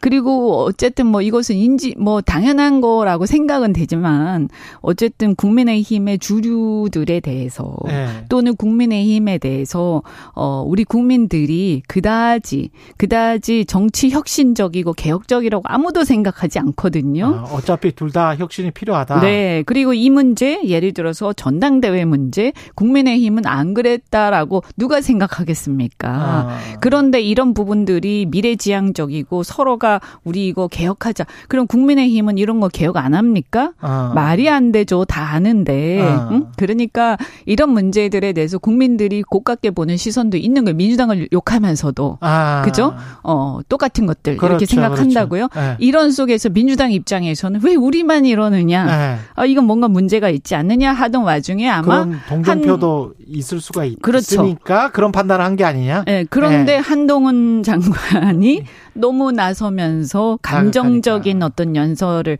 하는 걸 보고 네. 이게 적대적 관계가 성립이 된 거예요. 음. 그러니까 검, 일종의 검찰당과 민주당의 대결이 된 거예요. 검찰당과 민주당의 대결이 됐다. 대결이 돼버린 거예요. 그 순간에 네. 네. 그러면서 의원들이 그쪽으로 이렇게 쏠려버린 것이죠. 네. 프레임이 그렇게 된 예. 것이다. 그래서 저는 조언을 드리자면 한동훈 장관이 예. 어, 좀 이런 일에 대수 있으면 안 나서길 바란다. 그리고 조금, 어, 오히려 검찰당이 돼 버린다. 어, 톤다운 네. 하시라. 아. 톤다운. 너무 감정적으로 보인다. 밖에서 봤을 때. 정치는 알겠습니다. 안 하셨으면 좋겠다. 네. 정치를 안 하셨으면 좋겠다. 네, 정치적으로 행동하지 말았으면 좋겠다. 예. 이 도움이 안 된다. 정의를 세우는데. 예, 국민의힘에게도 도움이 안 될 수 있다. 아, 안 된다고 저는 봅니다. 예. 이렇게 하는 거 장기적으로 예. 굉장히 나쁜 프레임의 프레임이 보수 정당에 씌워질 거예요. 알겠습니다. 네. 이현주 전 국민의힘 의원이었습니다. 고맙습니다. 네, 고맙습니다. 여러분은 지금 KBS 1라디오 최경영의 최강 시사와 함께하고 계십니다.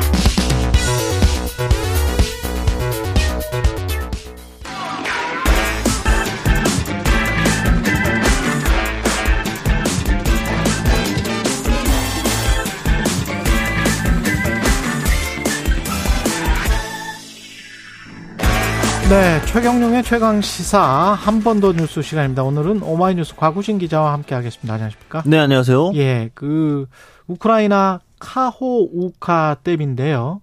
여기 지금 댐이 완전히 파괴가 된 거죠? 네, 댐이 부서진 지 좀 됐죠. 예. 벌써도 시간이 지났습니다. 지난 6일에 러시아군이 통제 중이었던 상황이었는데 원인 불명의 폭발로 댐이 음. 파괴가 됐습니다. 지금 우크라이나와 러시아는 서로 서로 네, 너네가 파괴한 거지 예. 이러고 있는 상황인 거죠. 그래서 현지 보도를 종합해서 이제 가장 최근에 업데이트 내용을 보면 지금 입원한 주민이 77명이고 어린이 300여 명을 포함해 7천 명이 지금 대피를 한 상황이라고 합니다. 예. 수심이 3m까지 위로 올라 올라왔다고 하더라고요. 근데 이제 우크라이나 정부가 이제 댐 파괴로 홍수 위험에 처한 인 사람들이 4만 명이라고 발표를 했기 때문에 사실 실제로 대피를 한 거는 일부에 불과한 상황이고 나머지 그러네. 분들은 여전히 좀 고통을 겪고 있다고 합니다. 그래서 수십만 명의 주민이 지금 심각한 식수난을 겪고 있다고 하고요. 식수 공급이 어쨌든 주민 대피와 함께 최우선 과제라고 그렇죠. 젤렌스키 대통령이 이야기를 했고 지금 이 댐이 위치한 강을 중심으로 서쪽은 우크라이나가 동쪽은 러시아가 통제를 하고 있는데 우크라이나 당국의 주장은 러시아가 자신들이 점령하고 있는 동쪽 점령지 주민 주민들을 구조도 하지 않고 방치하고 있다 이렇게 비난을 하고 있고 오히려 대피를 하고 이런 상황인 건데 러시아군이 포격을 함으로써 대피를 방해하고 있다 이렇게도 이야기했습니다. 그렇군요.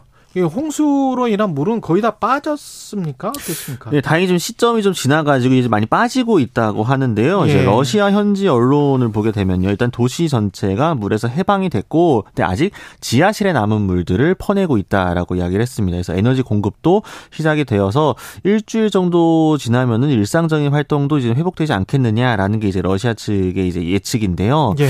어쨌든 원래 지난 6일에 딱 넘치고 최고였을 때보다 한 3m 정도 낮아졌다고 하고 이제 쓰레기 수거 작업들이 이제 시작이 됐다고 하는데 다만 이제 홍수 피해 복구 작업은 한창이지만 흑해 연안 같은 경우에는 이 댐 붕괴로 인해서 오염 문제가 상당히 좀 심각하다고 합니다. 환경 문제가 CNN이 보도한 내용인데요.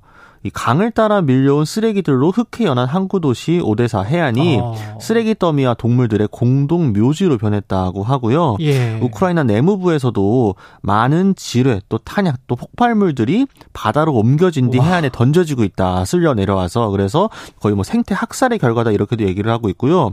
또 지금 이 자포리자 원자력 발전소의 마지막 원자로가 사고 예방을 위해서 안전 조치로 폐쇄가 된 상황이라고 하는데 이 문제 때문에 전력 공급 공급에도 상당히 좀 차질이 음. 빚어질 것으로 보입니다. 그리고 오는 17일에 대구 동성로에서 퀴어 축제가 열린다는데 홍준표 대구시장이 이거를 반대하고 있습니다. 네, 홍준표 네. 시장이 어제 이제 또 SNS에 글을 올렸는데요. 네. 퀴어 축제 때 주변 도로에 대해 버스 노선 우회 요청이 경찰에서 왔지만 이거 공공성이 있는 집회로 보기 어렵기 때문에 그런 조치를 취할 계획이 없다라고 합니다. 그래서 버스 노선 조정은 대구시의 이제 권한이라고 강조를 하고 있는데 아, 이런 네, 이런 식의 좀 반대 입장을 표명한 게 이번이 처음이 아니라 뭐 지난 예. 8일에도 동성로 상인회 또 대구 이제 퀴어 반대 대책본부가 이었다고 해요. 그래서 집회 금지 가처분 신청을 내자 이에 대한 지지 입장을 밝히기도 했는데 이때 쓴 표현이 성소수자의 권익도 중요하지만 성다수자의 권익도 그에 못지않게 중요하다. 그래서 시민에게 혐오감을 주는 이런 퀴어 축제는 안 했으면 좋겠다라고 썼습니다. 신박한 표현이죠. 예, 글쎄요. 예. 이게 자유라는 측면에서 좀 많이 다르네요. 생각이 많이 다르네. 외국이나 미국이나 유럽에서 만약에 시장이 이런 발언을 했으면 어떻게 성소수자들이 반응했을지 궁금합니다. 예. 네. 예. 작년에 저 이제 오슬로에 간 적이 있었는데 그때 예. 딱 Pride 퍼레이드 기간이었거든요. 그때 오슬로 예. 시장이 막 퍼레이드 가보라고 막 예. 이제 권유하고 막 소문 씨가 다 무지개 깃발로 걸려 있었는데 그렇죠. 서울시가 이랬으면 아마 난리가 나지 않았을까 이런 생각이 들더라고요. 지금 서울시에도 퀴어 퍼레이드 하는데 지금 반발이 좀 나옵니까? 네, 그러니까 원래 이제 서울 광장에서 항상 매년 해왔었죠. 했었죠. 했었는데 예. 이번에는 서울 광장이 불허가 되면서 이제 다른 쪽으로 을지로 쪽으로 옮겨가지고 네. 진행을 한다고 합니다. 네. 사실 오세훈 시장이 이제 후보 시절부터 좀 여러 말들이 있었는데 네. 이번에 이제 기독교 단체 쪽에서 다른 집회 이제 뭐 청소년 청년 회복 콘서트 뭐 이런 식의 문화 집회를 이제 신고를 한 것 때문에 음. 이쪽에 손을 들어주게 된 겁니다. 심의위원회에서 양측에서 이제 경합하는 모양새가 기독교 되니까요. 단체 쪽에 손을 네. 들어줬다. 그런데 물론 네. 이제 이 기독교 단체 이거를 과연 문화 이런 집회로 볼 수 있는 거냐 이제 이런 이야기도 나오고 있습니다. 기독교 단체는 네. 예. 근데 어쨌든 어쨌든 그래서 이제 이 퀴어 퍼레이드 측에서는 89시간 동안 경찰서 세 곳에서 무지개 줄서기를 한 끝에 간신히 다른 곳에 그래서 집회 신고를 마쳐서 을지로에서 진행할 예정이라고 합니다. 알겠습니다. 여기까지 듣겠습니다. 한 번 더 뉴스 과구신 기자였습니다. 고맙습니다. 감사합니다. 예, KBS 라디오 최경영 최강사 2부는 여기까지고요. 3부에서는 김준우 변호사와 함께하는 최강 로스쿨 준비되어 있습니다.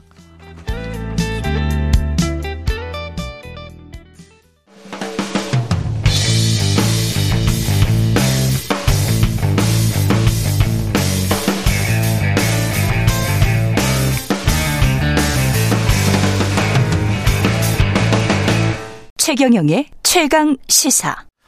네, 공 하나하나 하나님 오늘도 집중해서 듣고 있습니다. 품격 있는 방송 그러나 일침이 있는 방송 부탁드립니다. 오늘도 행복한 하루 되세요. 감사합니다. 예, 김준우 변호사가 약간 늦어져서요. 예, 다른 코너 먼저 진행하겠습니다. 예, 싱하이민 대사 발언 관련해서 한중 관계부터 짚어보겠습니다. 강준영 한국외국어대학교 국제지역대학원 교수 전화 연결돼 있네요. 안녕하세요. 네, 안녕하세요. 예, 예. 교수님 일단 이 말이 그 굉장히 외교적으로 실례인 말은 맞습니까? 중국의 패배에 베팅하는 이들은 반드시 후회할 것. 그렇죠. 당연히 예. 그렇죠. 뭐 우리가 일반적으로 그 어떤 외교관이 자국의 외교 정책을 그 주재국에 알리고 또 주재국을 설득하고 이러는 거는 아. 어떻게 보면은 정상적인 거예요. 그렇죠. 그런데 예. 직설적으로 아. 중국에 배팅 안 하면 반드시 후회할 것이다. 이거는 거의 위협이나 협박에 가까운 말로 들리잖아요. 예. 그러니까 이게 해당국의 외교 전략을 직접적으로 비판한 것도 잘못된 거고 예. 또 이런 흐름을 가지고 국내 정치에 개입하려는 의도가 들어 있는 거 아니겠습니까? 아. 이렇게 가면은 어려워지니까 네. 어, 이, 이렇게 하면 안 된다라는 그런 얘기를 여론전과 심리전을 어, 생각을 하면서 한 그런 행동이기 때문에 외교적으로 네. 매우 결례죠. 야당 대표를 끌어들여서 어떤 그 그것도 다 계산되고 의도됐다 이렇게 보세요?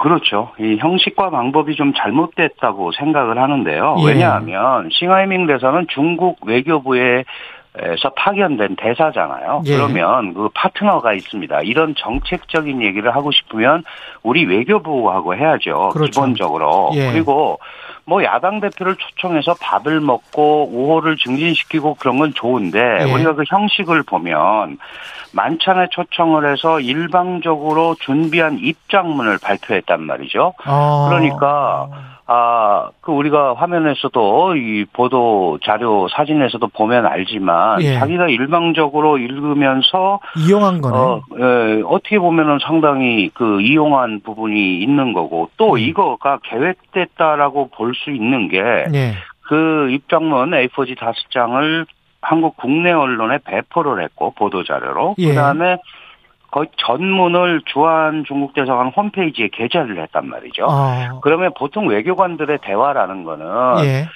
사실 숨기는 게 더 많잖아요. 그렇죠, 그런데 그렇죠. 이걸 이렇게 알리면서 외교부도 패싱하고 계획적으로 했다라는 거는 아. 이거는 전반적으로 방법과 형식이 완전히 잘못된 그런 아. 어, 외교 활동이다. 외교 활동이 아니죠. 사실 협박 활동에 가깝다 이렇게 볼 수밖에 없는 겁니다. 우리 그 입장에서는. 중국의 입장이 반영, 중국 정부의 입장이 반영된 걸로 봐야 됩니까? 대사의 이 행동은 일탈행입니까? 아니면 뭐라고 보세요? 기본적으로는 그 중국 체제의 특성상 어떤 대사가 단독으로 이렇게 행동하기는 어렵습니다. 그렇겠죠? 그러니까 네. 전반적인 큰 틀 그리고 중국이 계속 우려를 표명해왔던 한미동맹 강화라든지 한미일 삼각 공조 강화에 대한 우려를 중국이 계속 갖고 있었고 그거는 중국 외교의 어떤 큰 흐름으로서 이 한국이 주재하고 있는 싱하이밍 대사에게 계속 전달이 됐을 거 아니겠습니까? 그리고 네. 지난번에 5월 31일에 어, 중국 외교부 류준성 아주국장도 와서 비슷한 얘기를 했고 더 멀게는 윤석열 대통령 취임식 때 당시 왕치상 국가부주석이 와서 또 똑같은 말을 했단 말이죠. 음. 그러니까 이 전체적인 연장선상에서 중국 정부의 의도가 들어 있는데 문제는 이제 싱하이밍이 약간 그 싱하이밍 대사가 어, 소위 중국적 애국주의를 더 발휘했을 수는 있어요. 음. 개인적으로 예. 약간 더이 어, 거기에 어, 덧보태졌을 수는 있지만 예. 큰 흐름은 분명히 어, 싱하이밍의 대사의 개인적인 생각은 아니다 예. 이렇게 보는 게 맞을 것 같습니다. 그 대통령실이 싱하이밍 대사를 그 겨냥해서 이렇게 발언을 했는데 우리의 대응은 어떻다고 보세요? 우리의 대응이 어, 뭐, 적당했다 또는 조금 좀 우리의 대응도 좀 지나쳤다 어떻게 보시는 입장입니까? 네, 기본적으로 그 외교관의 책무라는 거는 예. 그 외교 사절이 어떤 주재국에 가면 해당 국가의 우호 교류를 증진하는 것이 외교관의 최대의 책무입니다. 그런 예. 게또 국제 규범으로도 규정이 돼 있고요. 예. 그런 거를 대한민국 정부 특히 대통령실 입장에서 보면 싱하이밍 대사의 이번 언행은 여러 가지 상황에서 해당국 그러니까 주재국과의 관계를 더 악화시키는 거기 때문에 맞지 않다라고 얘기를 한 거는 적절한 지적이고 예. 특히 한국 외교의 방향성에 대해서 타국이 얘기하는 거는 실질적으로 내정 간섭이란 말이죠. 그래서 음. 초치에서 얘기한 거 이런 것들도 어 저는 문제가 없다고 생각을 해요. 다만 예. 최근에 이제 언론 보도나 이런 데서 이게 싱하이밍 대사의 어떤 뭐 개인 접대 비리라든지 자꾸 이런 걸 끌고 나오면 예. 오히려 문제의 본질이 희석이 되죠. 그렇죠. 지금 중국의 큰 틀, 큰 틀의 외교에 대한 본질적인 얘기가 우선이 돼야지. 예. 어, 이, 이런 것들을 개인적인 걸로 어, 넘길 필요는 저는 없다고 생각을 해서 예. 어, 그런 문제보다는 어, 오히려 이런 게 중국이 한국에 갖고 있는 지금 이 한국 현 정부에 대해서 갖고 있는 어, 인식의 일면을 그대로 드러낸 거라면 음. 우리도 거기에 맞는 논리적 대응과 어, 대화 이런 걸 통해서 풀어가려는 노력을 해야 된다. 저는 그렇게 생각을 합니다. 예, 앞으로 계획이나 뭐 이런 거는 좀 있다 여쭤보고요. 앞으로 대응이나 이런 건 좀 있다 여쭤보고 왜 이렇게 된 거라고 생각하십니까? 기본적으로 그 우리가 이제 윤석열 정부 출범 이전에 대선 전에서부터 예. 한국은 아, 한미동맹 강화를 강조했어요. 어, 그리고 한미일 삼각공조도 얘기를 했었고, 음. 어, 우리가 예, 본질을 좀 생각할 필요가 있습니다. 그, 한, 어떤 국가든지 국가가 생존을 하려면 두 가지 중요한 어, 핵심 목표가 있는데요. 하나가 국가의 안전입니다. 안전을 담보하는 거, 안보 문제죠. 또 하나가 네. 지속 가능한 경제 발전인데, 사실 한국은 안보 문제에 있어서 점증하는 북한의 핵 위협, 미사일 위협, 그리고 이미 실질적인 핵 보유국이 돼 있는 북한. 이거 때문에 이제 고민을 하고 있단 말이죠. 한반도의 음, 안정이. 그렇죠. 그러니까 그런데 이거를 지난 정부가 풀으려고 노력을 굉장히 많이 했잖아요. 남북 소통, 그 다음에 네. 어, 중국을 통한 어, 북한 설득 이런 걸 했는데 결과적으로 그게 잘 안 됐어요. 그랬죠. 예. 예. 일단 김정은이 한국 정부의 선의를 걷어 차버렸단 말이죠. 음. 그리고 이런 상황에서 아, 한반도의 안보, 평화 이런 거를 담보하는 일차적 방법은 음. 기존의 동맹 구조를 가지고 있는 한미 동맹 강화를 통해서 안보를 아, 우선 다지자. 그리고 한미일 삼각 공조를 통해서 한반도의 안보와 아, 평화 이런 부분을 만들자라고 생각을 한 게 현재 정부의 생각인 것 같아요. 그렇죠. 여기에 대해서 네. 중국은 미국이 중국을 계속 압박하는 가운데 미국이 뒤에 있으면서 한미동맹이 강화되고 한미일 삼각공조가 강화가 되면 이 부분은 결국은 대중국 압박으로 이어질 것이다라는 것 때문에 한국에 대한 어, 대미 경사가 더 이상 일어나지 않도록 계속 우려를 표명하면서 저지하려고 노력을 했단 말이에요. 네. 그런데 지난 1년 어, 윤석열 정부가 들어서서 중국이 원하는 대로 방향이 가지를 않는 겁니다. 그러니까 네. 이렇게 강력하게 얘기를 하는 거기 때문에 저는 이 문제의 본질은 한반도 안보, 경제 발전 이틀 중에 우선 안보 문제에 집중을 했고 그 부분에 대한 양자 간의 소통이 제대로 안 돼서 어, 벌어진 문제다 이렇게 생각을 하고 예. 제가 좀 어, 중국 공부하는 사람으로서 안타깝게 생각하는 것은 북한이 어, 한국과 중국 사이에서 어, 이질적 요소로 아주 중요한 요소로 자리 잡고 있는데 사실은 한중 간의 북한 얘기를 직접적으로 하지 않거든요. 이건 당연히 중국이 피하는 거기 때문에 그렇습니다. 예. 그래서 이제는 한중 간에도 북한 얘기를 테이블에 놓고 어. 얘기를 해야 이런 게 풀리는 거죠. 안 그러고 서로의 방향만 얘기하고 있으면 이런 문제가 앞으로도 계속 발생할 수밖에 없는 겁니다. 근데 중국 같은 경우는 우리 그 대통령의 대만 해협 일방적 음. 현상 변경 반대 네, 네. 이때 아마 이제 굉장히 심적으로 어 기분이 안 좋았나 봐요.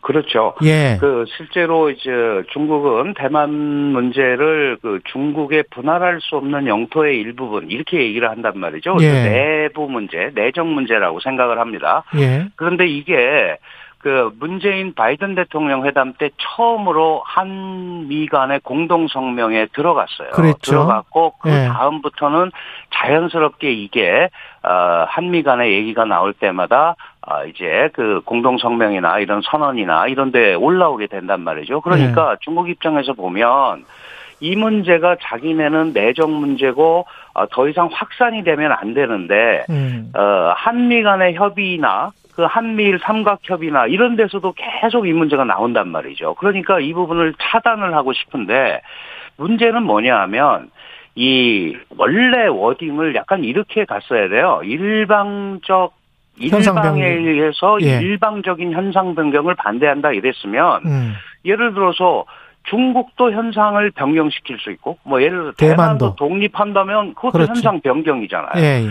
그리고 지금 북한이 핵과 미사일을 가지고 뭔가를 시도하는 것도 현상 변경 시도입니다. 그렇죠. 그러니까 이거는 전체적인 차원에서 우리가 대만 문제에 개입을 하려는 게 아니고 국제주의적 원칙에서 얘기를 한다라는 얘기를 해야 되는 거죠. 중국도 한반도의 평화와 안전이 중요하다라고 하는데 우리가 내정 간섭이라고 합니까? 그렇지 않거든요. 음. 그러니까 그런 부분에 대한 얘기를 해야죠. 그리고 우리는 92년 수교 성명에서 분명히 하나의 중국 중국이라는 원칙. 중국 의 예. 입장을 인정한다고 했단 말이죠. 그렇죠. 그러면 그건 대전제입니다. 그래서 요거는 국제주의 규범에 따른 국제주의 원칙에 따른 이런 어, 대만 해협의 안전과 평화를 언급하는 문제이기 때문에 어, 그런 부분에 대한 에, 우리의 입장과 의도를 분명히 얘기를 해주고 거기에 대해서 어, 서로 공감대를 얻는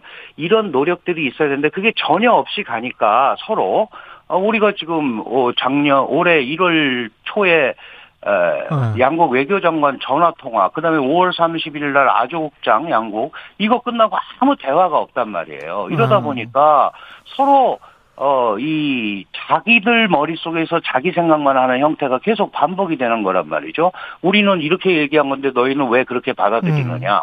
우리는 그걸 받아들일 수 없다. 뭐 서로 이렇게 가는 거니까 대만 해협 문제 같은 경우는 국제주의 원칙에 따른 어, 우리의 입장을 표명한 거다라는 얘기를 분명히 해줘야 된다 이런 생각이 듭니다. 중국이 마지막으로 어떻게 생각하세요? 중국이 뭔가 한국에 관련해서 해를 끼치는 어떤 행동을 지금 하고 있다고 보십니까? 아니면 할 수 있다고 보십니까? 그 충분히 그럴 개연성이 있죠. 왜 그러냐 하면 그 이제 한국이 어, 여러 가지 상황으로 그 중국과 경제 교류도 그렇고 어, 한미나 한미일 삼각관계에서 한국의 고리가 제일 약하다고 판단을 해서 계속 이런 얘기를 하면서 어, 한국을 뭐 설득도 하고 협, 뭐 협박도 하고 예를 네. 들면 이제 이런 패턴을 보여왔는데 사실 중국이 한국의 외교 전략 방향성을 얘기한 걸 가지고 어떤 구체적인 조치를 취하기는 굉장히 어렵습니다. 다만 어, 다양한 형태로 어, 한국의 대미 경사 또는 어, 삼각 공조 한미일 동아시아 지역에서의 한국의 역할 증대 이런 부분에 대해서는 나름대로 어, 저지하려는 노력을 계속 할 수밖에 없는데 이게 중국이 그러면 그럴수록 한국은 한미동맹 강화나 한미일 삼각협력 강화, 그 다음에 글로벌에서의 에, 한국의 어, 어떤 대응이나 이런 것들이 더 강화될 수밖에 없어요. 그렇게 된다면 이거는 중국이 그렇게 저지하려고 했던 자신들의 목표가 거꾸로 손상이 될 수 있다. 음. 그렇게 본다면 중국이 어, 예를 들어서 사드 배치 같은 경우는, 현물이 와 있잖아요. 예, 예. 현물이 왔고 그러니까 그런 뭐 조치를 어, 자기네 나름대로는 할 수 있지만 한 국가의 외교 방향성에 대해서 얘기를 하는 걸 가지고 어, 거기에 대해서 과거와 같은 직접적인 어, 어떤 그 대응 조치라든지 보복 조치를 한다면 그거는 오히려 중국의 자충수가 될 수도 있다라는 사실을 중국도 잘 이해를 해야 될 것 같습니다. 지금까지 강준영 한국외국어대학교 국제지역대학원 교수였습니다. 고맙습니다. 네, 감사합니다.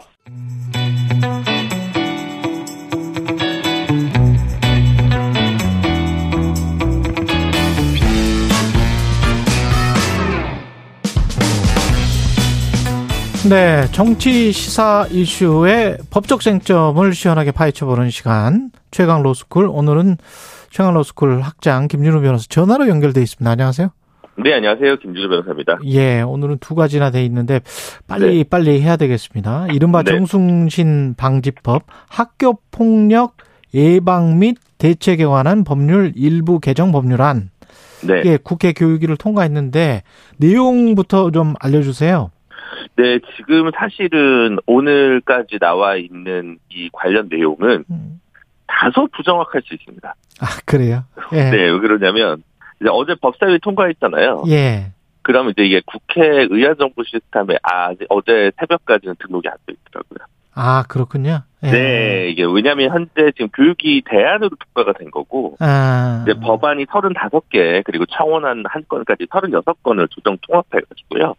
아. 어, 국회 홈페이지 가시면 보도자료는 있는데, 네, 법안에 아주 테크니컬한 부분이 다 나와 있다. 슬쩍 바, 다른, 다른 거는 좀 바뀔 수가 있겠네요. 뭐. 네네, 예. 그런 부분이 있습니다. 어쨌든 예. 뭐, 대략적으로 말씀드리면, 이제 예. 학교 폭력의 원래 정의 부분에 사이버 폭력 부분이 좀 더 들어가고요. 아, 그렇군요. 그리고 이제 학교 폭력 지원과 관련해서 법률 지원 부분이 좀 음, 포함되고 법률 지원. 그 다음에 원래도 있긴 있었습니다만 국가 차원에서 학생 예. 치유 회복을 위한 보호시설을 운영한다든가 예. 뭐 그 다음에 이제 각종 그 피해자를 위한 법률 지원 제도와 관련돼서 전반적으로 좀 바뀌고요. 음.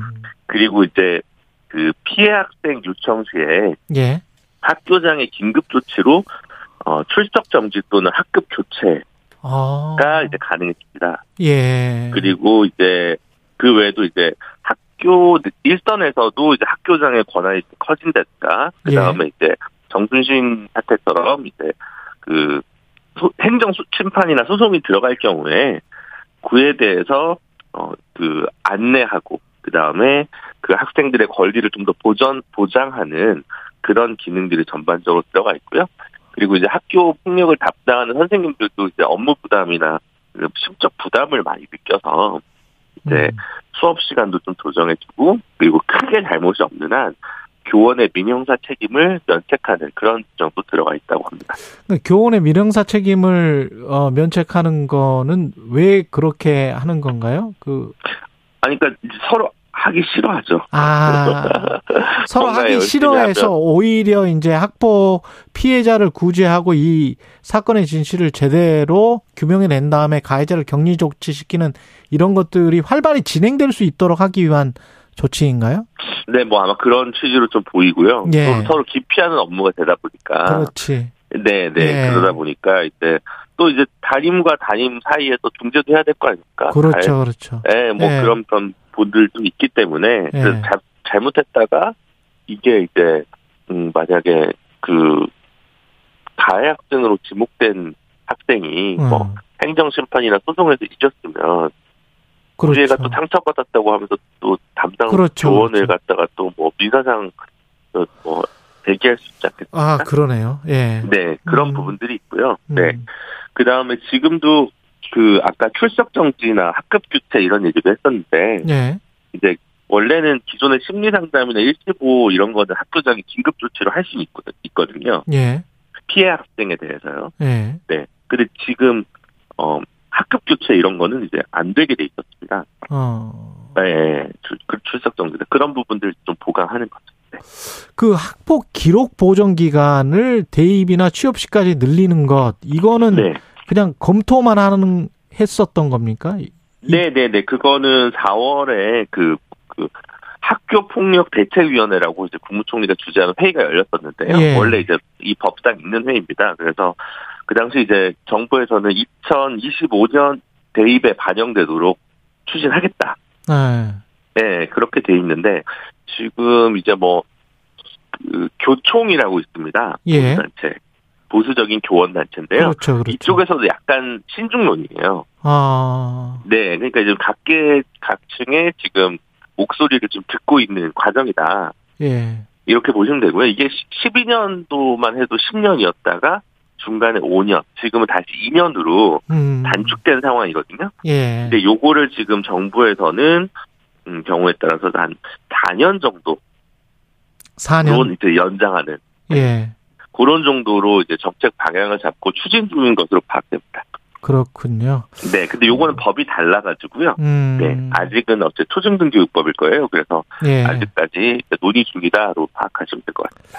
그리고 최근에 이동관 대통령실 대외 협력 특보 아들 학폭 논란 때도 왜 이사장한테 전화를 했다는 거잖아요. 아, 네. 예, 근데 이제 본인은 이 특보는 상황을 정확히 알기 위해 문의한 거다. 뭐 그런데 이사장한테 전화하거나 이럴 수 있는 학부 모들이 많지는 않으니까 그걸 또 전화 이것만 받... 위해서 법을 따로 만들기는 조금 애매한 부분이 그래요? 있는 건 사실입니다. 예. 아. 근데 뭐 만들면 만들겠지만 이번에 예. 아직 그런 내용까지 포함되어 있지 않고요. 음. 예. 다만 이제 예를 들어 강제 전학이다 뭐 이런 것들을 할 수 있는데 저기 집행 정지를 중간에 받으면 미뤄지지 않겠습니까? 그렇죠.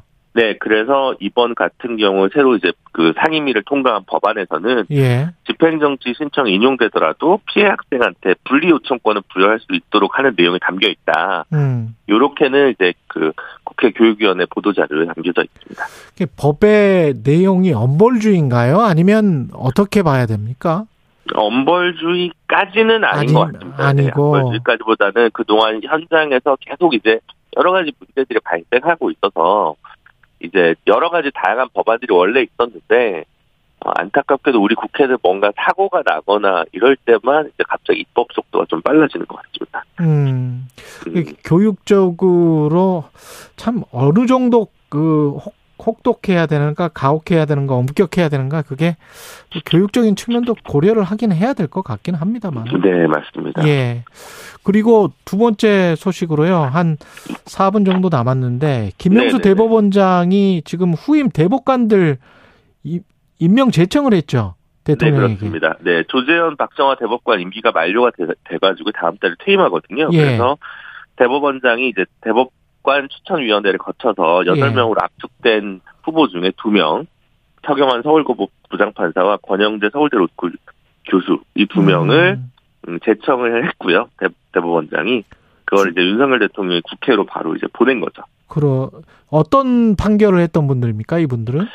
아, 권영준 교수 같은 경우는 이제 뭐 이제 사시 수석을 하고 이제 예. 어, 판사 생활을 쭉 하다가 99년부터 이제 2014년까지 판사 생활을 하다 2015년부터 서울대 로스쿨 교수가 된 분이고요. 예. 지적재산권법 쪽 분야에 뭐 이렇게 뭐 저서가 어. 많은 걸로 제가 알고 있는데 어쨌든 예. 학문적으로 탁월하고 이번에 퇴임하진 않았지만 기존에 사임했던 김대영 대법관이라고 있었거든요. 예. 그래서 이제 교수 출신, 물론 판사 출신이지만 교수에서 학계 이론 쪽으로 해박한 대법관이 한두 명, 한 명씩 정도 있습니다. 보통 예. 통상. 그래서 이제 그런 티오라고 좀 이해하시면 될 것 같고요. 서경환 어, 후보자 같은 경우는 예. 활생법원장을 거친 도산법 전문가고요. 아, 역시 뭐 되는. 실력은 탁월하다고 알려져 있습니다. 음. 근데 대법관 임명과 관련해서 그 보도가 그런 게 나왔었잖아요. 뭐 정치적 아, 네, 편향성이 있을 시에 대통령이 거부권을 행사할 수 있다. 네네네. 대통령이 거부권이 있습니까? 대법관이 임명 제청하면? 아, 그거는 사실은 좀 예. 어, 상당히 논란이 되게 많은 거였거든요. 예. 그러니까 헌법에는 이제 대법관은 대법원장의 제청으로 국회의 동의를 얻어 대통령이 임명한다 이렇게 돼 있습니다. 그래서 음. 제청 동의 임명의 주체가 삼권 분리고 완벽히 나눠져 있거든요. 예. 그러면 이제 제청권은 사실은 대법원장 몫입니다. 예. 근데 이번에 보도된 거는 대법원장의 제청하는 인사가 마음에 안 들면 대통령이 국회로 네, 대통령이 마음에 안 들면 국회로도 안 보내겠다는 것을 시사하는 듯한 보도가 있었거든요. 그렇 그랬죠. 네, 그 부분은 사실은 굉장히 논란이 될 수밖에 없는. 그러니까 대통령이 전례- 거부 거부권이 있는 건 아니죠. 네, 네, 법적으로 그렇게 명문에 있는 건 아니고요. 예. 굳이 따지면 국회가 동의까지 거친 다음에 마지막에 임명권이 있지 않습니까? 예. 그 부분을 이제 거부할 수 있는 권한이 있긴 하겠지만 그런 경우에는 그냥 직무유기에 가깝다고 볼 수도 있는 부분이어서 아, 헌재로 가야 되는 그런 부분이에요. 그거는 뭐 헌재도 아니고 이게 뭐 그냥 그냥 공백 상태가 되는 거죠. 임명 안 하고 그냥 나- 가만 놔두면 예. 다른 방법이 없는 거겠죠. 아, 임명을 안 하고 가만 놔두는 방법이 네, 네. 있을 수가 있군요. 네네네 그렇습니다. 아, 그 대통령 임기 동안에 그러면은 대법관 숫자를 다 채우지 않는 그런 방법. 네, 이제 상당히 부담이 되고 음. 문제가 될 거기 때문에 현실에서 일어나질 일은 아닌 것 같은데. 근데 미국에서는 사실은 그런 경우가 가끔 있었던 걸로 제가 기억하는데. 네, 뭐 예. 그냥 그럴 수 있는데. 예, 매우 정치적인 대통령들이 네네네. 그 뭐좀 버티는 동안. 네. 예. 근데 이제 논란이 된 거는 사실 그런 식으로 이제 특정 언론을 통해서 대통령실에서 약간 여론몰이 정치를 한 거 아니냐 가이드라인을. 그렇죠. 네. 그래서 두 명의 후보자에 대해서 어, 노 사인을 미리 너무 세게 한 거 아니냐 해서 음. 사실 조금 말이 나올 수 있는 그렇죠. 것 같고 그 두 명이 지금 이 두 명은 아니잖아요. 네 그렇습니다. 그렇잖아요. 네. 이번에 네. 퇴임하는 법관 중에 이제 박정화 대법관이 여성이다 보니까 예. 여덟 명 후보자 중에 세명이 여성이었거든요. 예. 근데 그 숫자도 3명 중에 한 명은 되지 않겠냐는 추측이 있었고. 김준우 변호사였습니다. 고맙습니다. 네, 감사합니다.